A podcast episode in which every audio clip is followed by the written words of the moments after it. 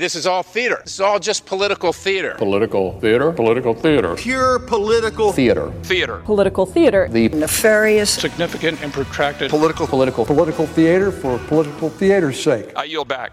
From Washington, this is Political Theater. Roll Call's review of the spectacle of politics on Capitol Hill and across the country. I'm Jason Dick.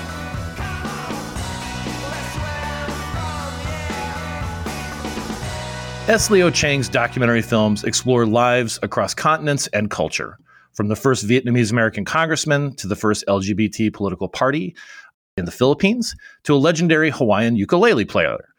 His latest film, the documentary short Island in Between, has been nominated for an Academy Award. Its subject, Taiwan's Kinmen Island, and Chiang's own relationship to his native Taiwan, couldn't be more timely in the wake of Taiwan's recent presidential election and as Congress considers a foreign aid package with billions of dollars at stake for Taiwan and the Indo Pacific region. Leo, welcome to Political Theater.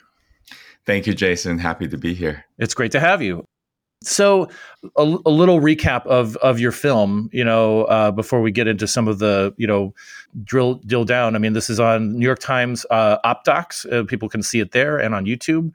It is a it's a personal documentary, but it's also a documentary about this uh, this island that is, you know, I think in your in your words in it, it's China is right there. Uh, Kinmen Island is Taiwan, but it is it is two miles uh, from the Chinese mainland, uh, and and the film explores your relationship with.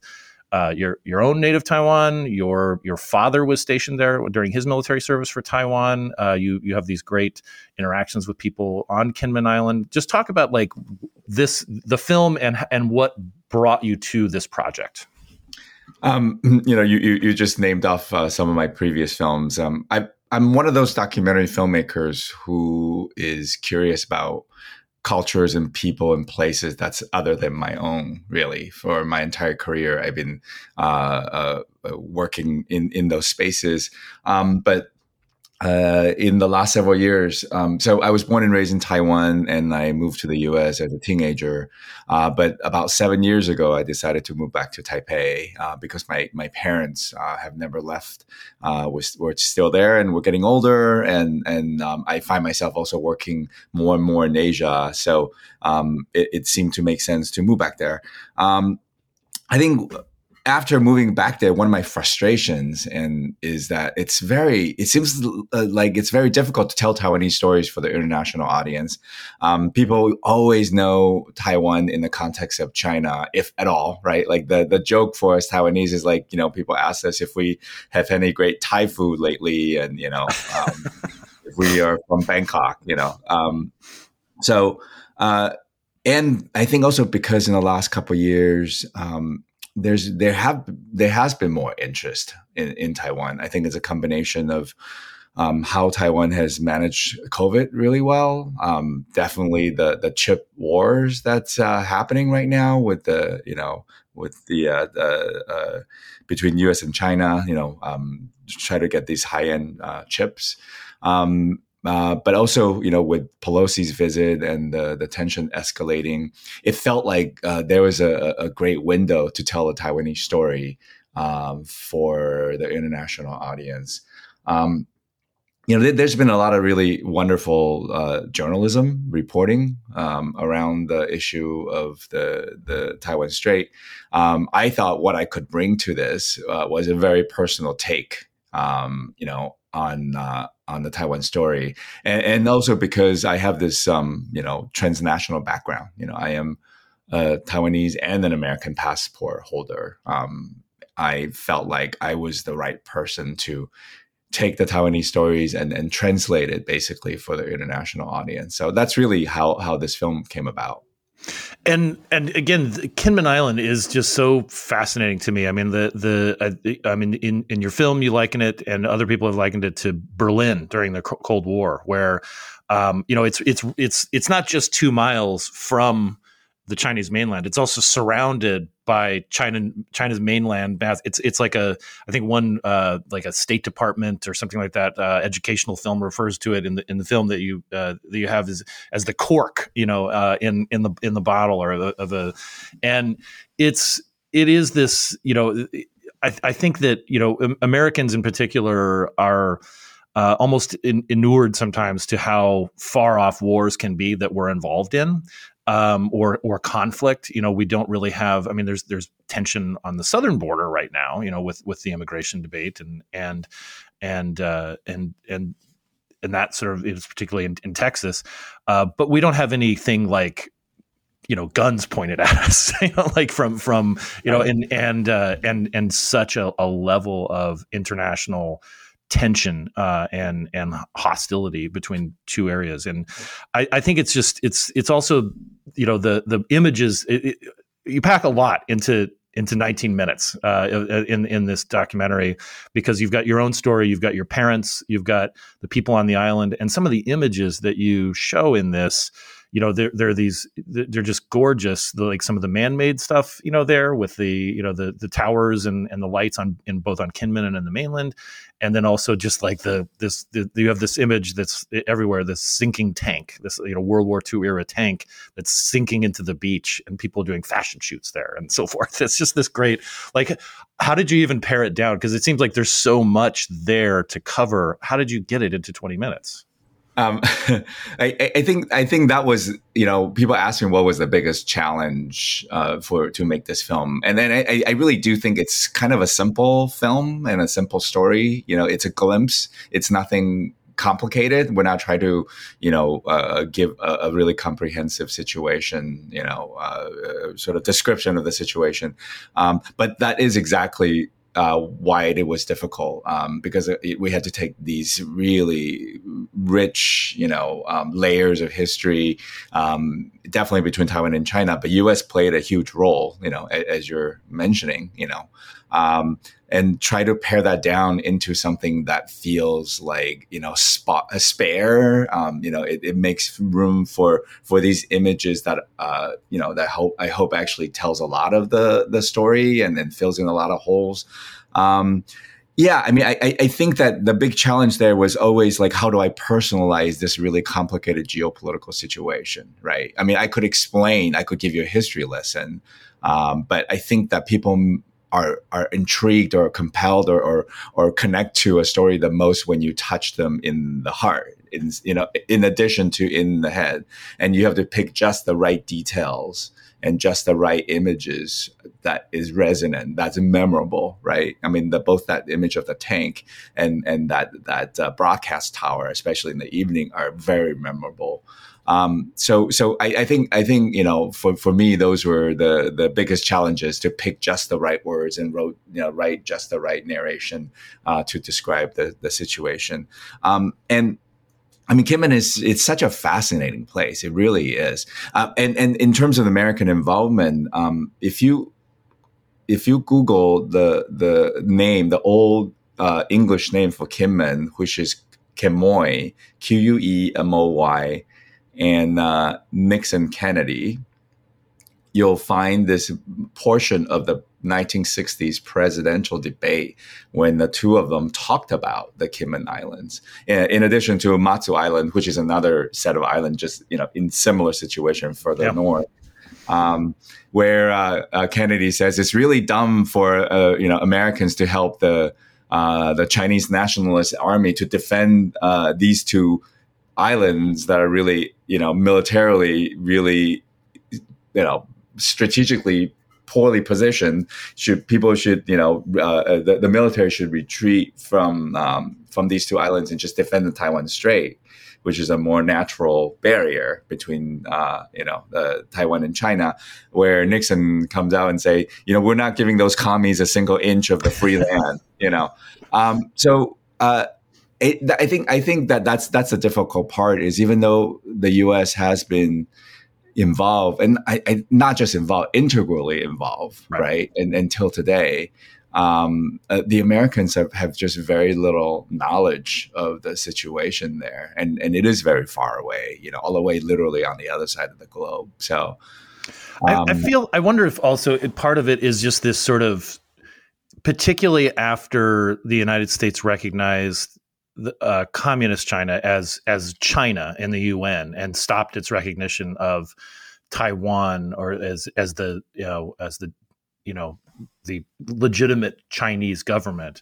Um, it's it, we've had you know the United States has had this sort of strategic ambivalence about Taiwan. About you know there there is you know an embassy here in the United States, but they can't call it an embassy. You know there's an ambassador, but they can't call him an ambassador.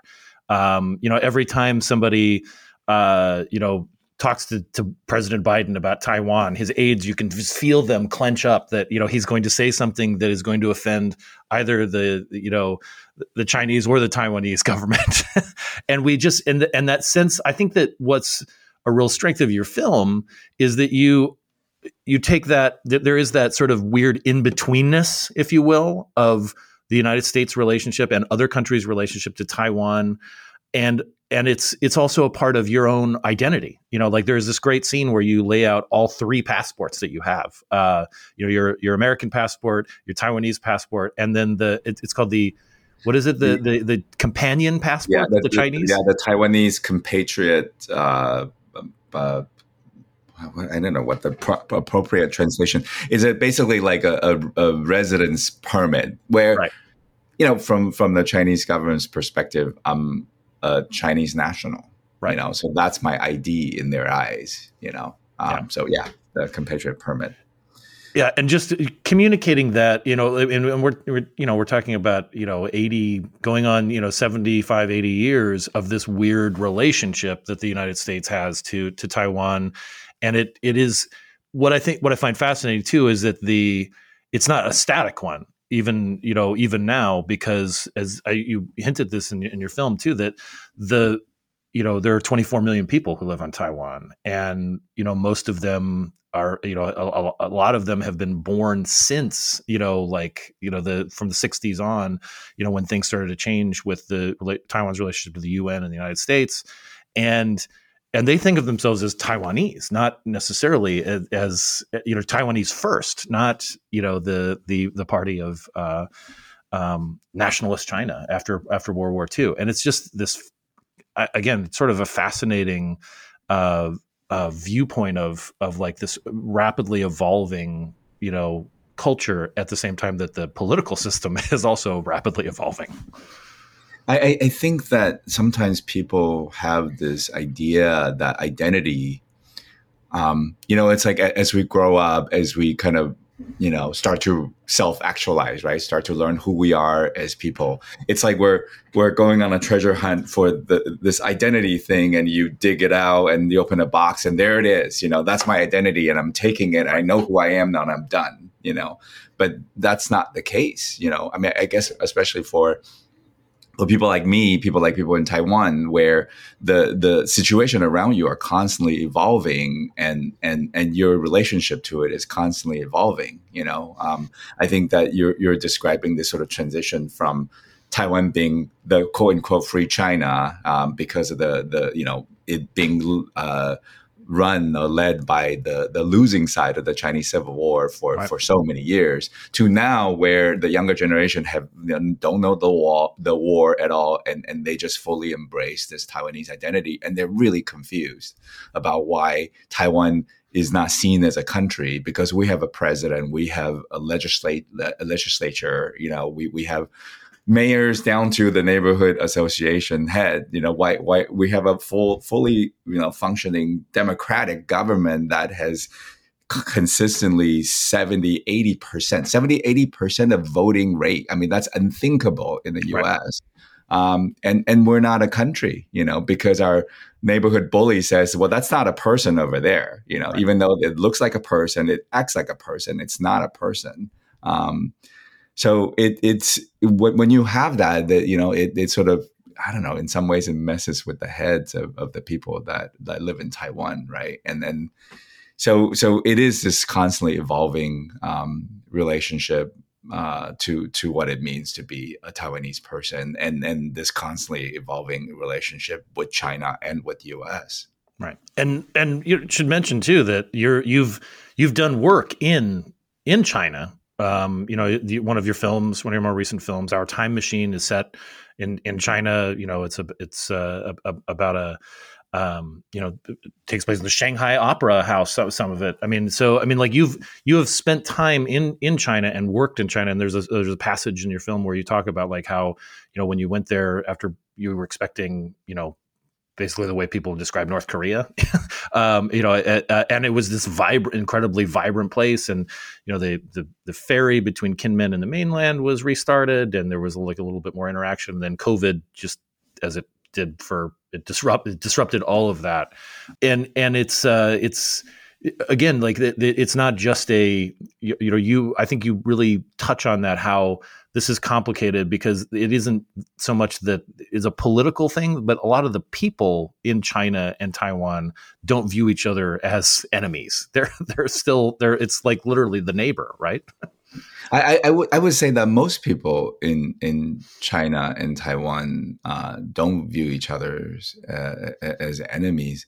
Um, you know, it, it, when it's all said and done, we we are ethnically you know, at least the majority of Taiwan and the majority of China are ethnically Han Chinese, and we we do share um, the same history, um, you know, and I, I think that I think that's the, I, I, for me, you know, this is actually as I'm saying this, I'm actually struggling as well, right? Mm-hmm. It's like, do I I look at what China is doing in terms of its policy outwards and its policy inwards, and I think that government is just doing a terrible job. Right. Um, but at the same time, I have such fondness for the people, you know, and for the place, and I find the place just really fascinating.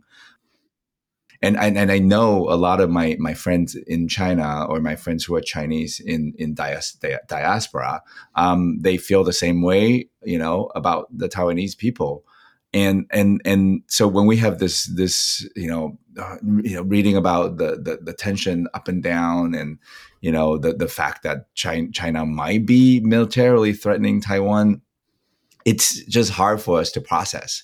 And it's hard for us to sort of find a way to critique China, but without painting it as this, you know, evil monolith, which is, I think, the, you know, the the issue with the some of the international coverage of China is, is, that that people are, are simplifying it to be this like sort of monolithic.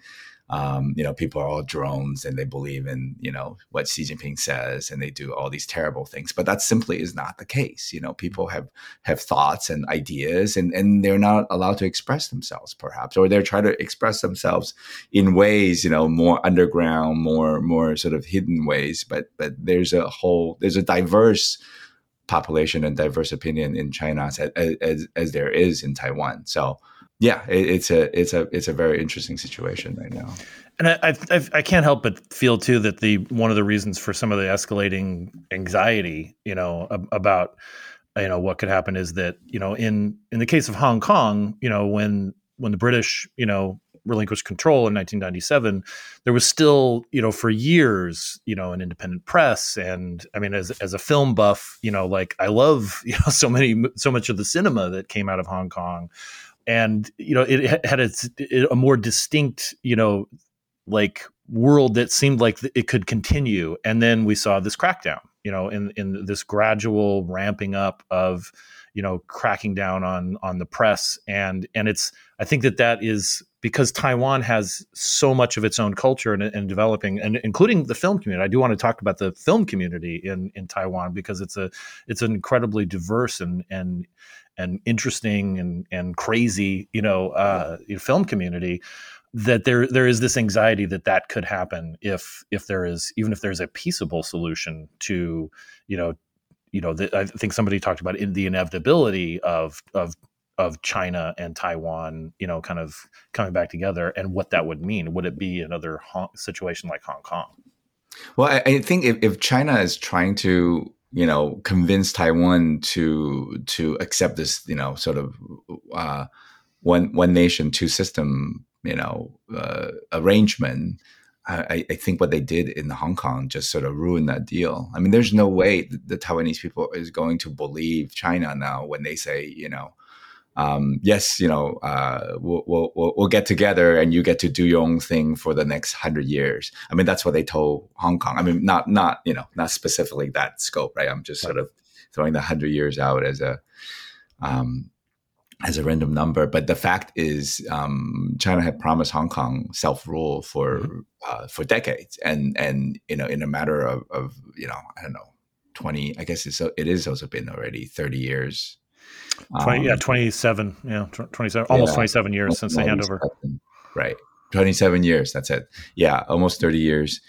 Um, and then they just decided that they're done and and you know the system or this arrangement is no longer. And it that whatever in, in hong kong turned the taiwanese public opinion squarely against china. I mean people just don't trust china anymore. Um, so yeah i mean you know I, I, people people see china people are worried. Um, and and I'm not, I don't want to paint this picture of like people are sitting all day long fretting and thinking about this because you know in Taiwan um, people are going on uh, about their lives and and in, in some people really do see this as just another um, blip in the the 70 years of the same thing. You know maybe it's a little bit more tense than than 10 years ago uh, but it's still not you know the way that the the outsiders the, the international press is painting it. But at the same time no one is looking at china and thinking oh yeah you know i'm, I'm sorry no one's looking at hong kong and thinking that china is a, a, a credible partner you know in any negotiation coming up. And um, and then the frustration though is also that the chinese government the way they make decisions is so opaque and unpredictable so it's not like there's a pattern where you could kind of figure out what they're going to do next you know so so i think taiwanese people do live in this limbo and and it's a limbo that that that we have no control over um, you know and and you know again i mean that's not the whole of our existence but that's a big part of our ex- existence that we deal with and that's kind of what I wanted to to present in this film. Really, it's that feeling of, of being in limbo and that feeling of being stuck in between. Yeah, no, I think it's and I think it's communicated very well. Um, and so I I do I going back to you know the the uh, again being a part of like this very vibrant film culture in in Taiwan. And and again I I realize that I am in the minority, you know, because I'm that much of a film dork, you know, that I've, you know, that I've attended, you know, like screenings, you know, here in, in Washington, Washington, uh, you know, is again, you know, it's a different audience. You know, you can you can screen Taiwanese films and people will come. You know, and and maybe that's not the case in you know some some other places, but you know we're very you know the the um, the, the Taiwanese you know uh, the the educational and cultural authority, TECRO, I think they're called. You know, they they sponsor a lot of events here. There's a, actually a, an incredible restaurant here in, in DC, Maketto, uh, that that uh, the chef is uh, Taiwanese American Erik Bruner-Yang. I mean, so I I I'm a little bit more invested in it, perhaps. um, but talk about this. The, you, you are now, you know, you're you're living in Taipei. I mean, you're you're you're coming to us from San Francisco, but you're living uh, more in Taipei. You know, uh, as you stated at the beginning of the podcast talk about like being a part of that film culture because it's i mean it, again it's there's a lot of people who live in taiwan but it's got to be a small world small town for for the movies well i mean i think I, I, think folks know taiwanese cinema right the new taiwanese cinema with uh with Hou Hsiao-hsien and edward yang mm-hmm. and Tsai Ming-liang um and and i think maybe more people know about you know Ang Lee, uh, who who you know, I, I, guess maybe people don't know that he's Taiwanese. They probably think he's uh, Chinese, or you know, he's definitely ethnically Chinese. Um, mm-hmm. Uh, so there, has been a rich history of, of cinema in Taiwan, um, and you know, you were mentioning Hong Kong cinema back back in the the 80s and 90s. I mean, the two film community were quite integrated. You know, the the, the Taiwanese um, actors will go and make movies in Hong Kong, and and you know people collaborate. And we certainly grew up watching Jackie Chan movies and and whatnot. So John um, Woo um, movies and Chow Yun Fat and all that. Yeah, yeah, yeah, exactly. I mean, you know, you're you're a film buff. I'm a film buff. I mean, that's how I became a filmmaker because I, I just love. I, I I you know I think that was those were always my favorite time in in as a child is spending you know those two three hours or um, I guess movies weren't as long then. No, they weren't. Maybe like an hour and a half, two hours, right? Um, in the dark theater. Um, so um, and and the documentary community is also very much growing and it's becoming more vibrant. Um, there's a, a, a actually kind of significant support from the government uh, for for documentary filmmakers. Um, I think that some of the challenges that that we have with the documentary uh, field is that um, there there isn't necessarily an understanding of the international audience. Um, so uh, there, there's actually, I mean, yeah, there have been really incredible sort of box office setting documentaries that domestically gross more than a lot of the Hollywood films, but um, uh, but there's not as much that uh, are you know, sort of accepted or, or, sort of celebrated internationally. So that's what we're hoping to change. You know, we're, we're hoping that that coming up we can be a part of this uh, this movement to to get more Taiwanese nonfiction out in the world. Um, but yeah, I mean, like uh, uh, I, I, I love Edward Yang's film. I love. Uh, I, I always say that English name wrong. The A Brighter Summer Day. I think that's a. Uh, do you know that film? It's no, no. Yeah, it's a. It's a. It's actually. A, it's very long. It's like a four-hour epic. Um, but it's amazing because it, it, it does what I want to do in my films, which is that take a very personal approach to this really epic, you know, geopolitical yeah. situation. I mean, it is about the arrival of the nationalists, um, okay. you know, uh, from China to Taiwan and what happened to the Taiwanese during that time. Um, you know, the, the, the oppression, some of the the sort of uh, you know um, more uh, violent things that happened during that time, but it's framed around this really innocent love story between two teenagers, you know. So, oh. um, yeah, it's uh, got, and, and the, the add something to the queue now. yeah, you, you, should you should watch it. The the, the lead is a, a teenage uh, Zhang Zhen, who is a, a, Taiwanese actor who was who played the the doctor in Dune most recently. And okay. do you know who he is? Yeah.